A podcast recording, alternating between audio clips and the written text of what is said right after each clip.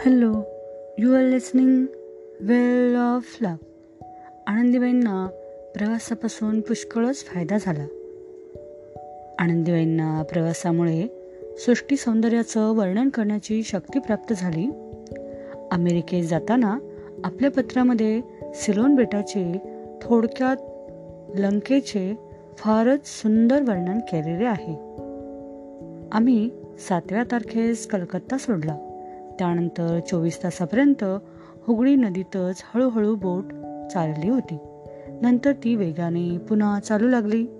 मद्रास येथे आम्ही थांबलो नाही हे मी पूर्वीच तुम्हाच कळवले आहे. एप्रिलच्या बाराव्या तारखेस मी असं ऐकले होते की आमचा कोलंबो येथे मुक्काम व्हावयाचा परंतु तसे न होता आम्ही तशीच पुढे गेलो. सिलोन बेटातील डोंगर टेकड्या खडक वगैरे आमास दीड मैलांच्या अंतरावरून दिसत होते. यावेळी दिवस बहुतेक गेला होता. आकाश स्वच्छ निरभ्र होते. समुद्र अगदी शांत होता.